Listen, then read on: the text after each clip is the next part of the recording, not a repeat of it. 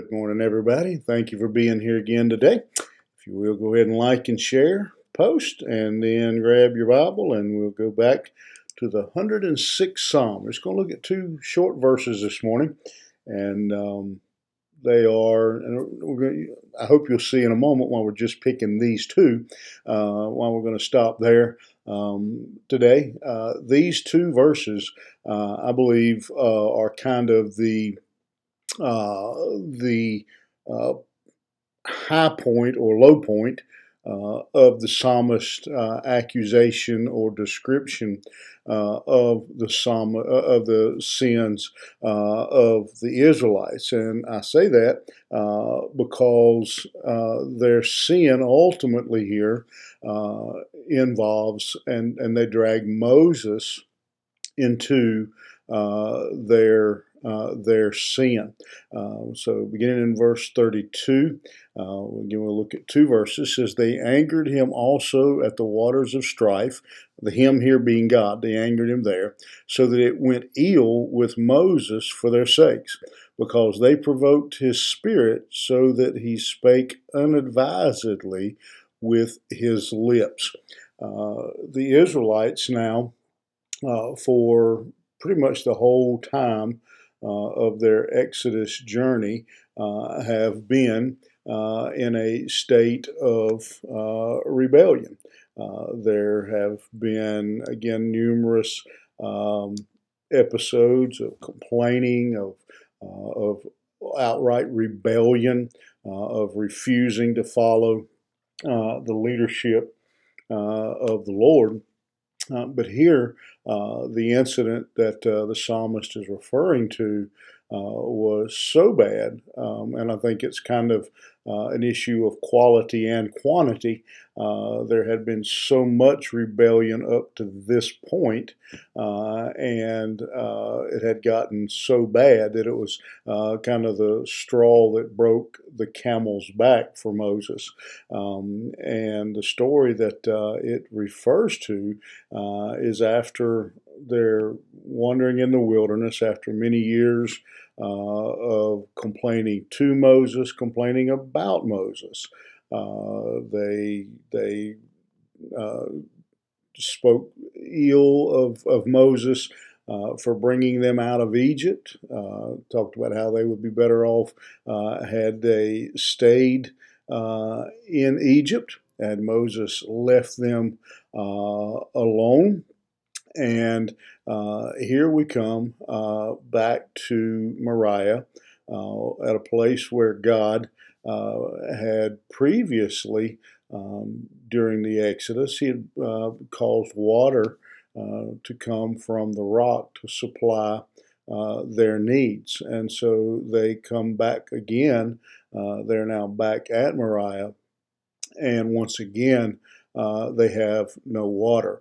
And because of that, they begin to complain and gripe, accuse Moses. They grumble against God for bringing them to a place where they didn't have any water. And again, Moses was instructed by God. He was instructed to speak to the rock and to have water come forth. But instead, Moses, in his anger, frustration with the Israelites, the Bible tells us that he struck the rock with his staff.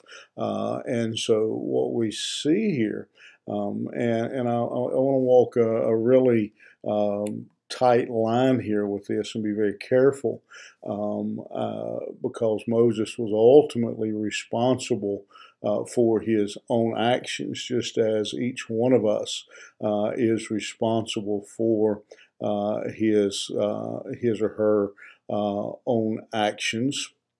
It's obvious that the Israelites provoked Moses. Again, Moses made his own choice, again, just as each one of us do. But I think this is the the high point or the low point of the description of the rebellion and the failure, the unfaithfulness of the Israelites, because it ultimately drug Moses into their web, drug Moses in to their actions in that place, and that is again one of the dangers that I think we need to be aware of. I want to approach this little section with two-pronged approach here, two lessons I think that come to us from this story, and that is the danger of our unfaithfulness or our sin or our actions dragging other people along as well, and impacting and affecting others.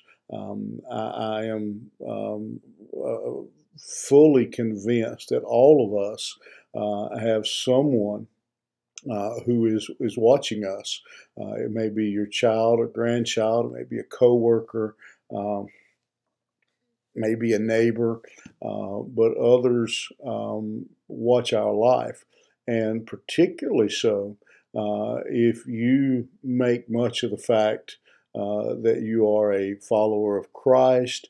You talk about going to church and those kind of things, then your lost people around you, family, friends, coworkers, are watching you to check to see that whether or not it's genuine, to see how you do handle adversity.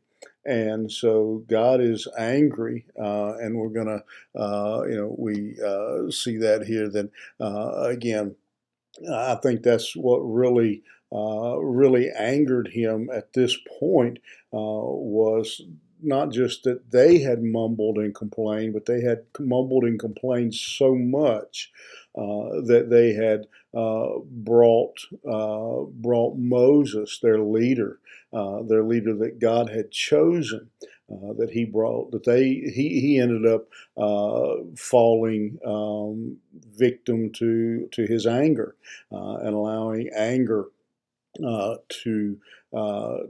take over in this situation. And so one of the warnings that we carry from these couple of short verses and then the whole text back in the book of Numbers, I think, is that. And then the second approach to this passage is the opposite side of that, is then the warning to each of us to be cautious that we don't allow the sin, the unfaithfulness of those around us to pull us into their mess. That we're cautious, that we stay true.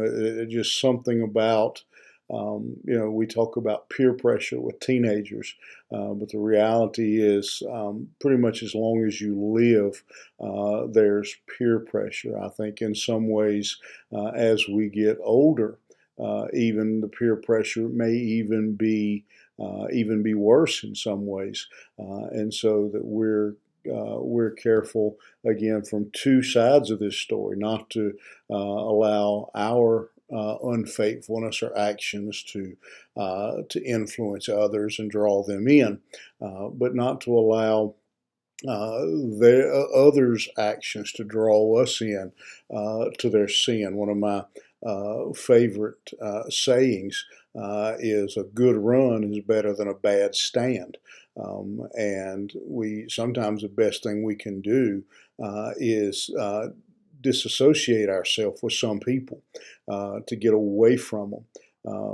Many of you, I'm sure, have heard me, and I'll abbreviate this very quickly, tell the story of the guy who worked for me who told me he was a recovering drug addict and alcoholic, but he would still go with his friends to bars and places, but he would say he always would drink Coca-Cola or water. He just, hanging out with his friends. And I kept telling him, you can't do that. You will eventually, you can't do that. You sooner or later, you're going to get drug in. And sure enough, I heard later that he had and had left his family.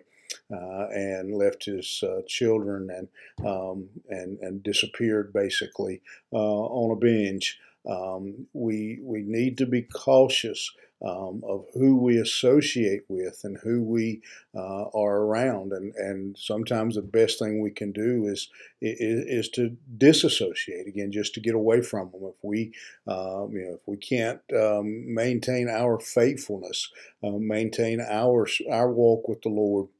And the people we are around are influencing us negatively, then perhaps we should give serious consideration. And I know that's a hard thing to do because sometimes it may be family or longtime friends, but sometimes the best thing we can do is part company.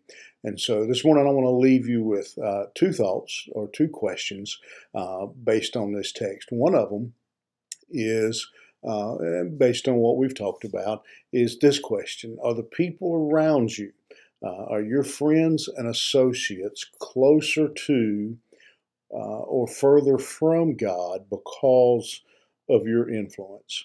And then the second question, like that one, would be, are you closer to or further from God because of the influence of your associates? And the answer to those two questions should and could have a powerful impact on some decisions that we make. All right, I hope that challenges you today. I hope that causes each of us to stop and think about the influence we have and those who influence us. All right, have a great day, and we will see you back here tomorrow morning.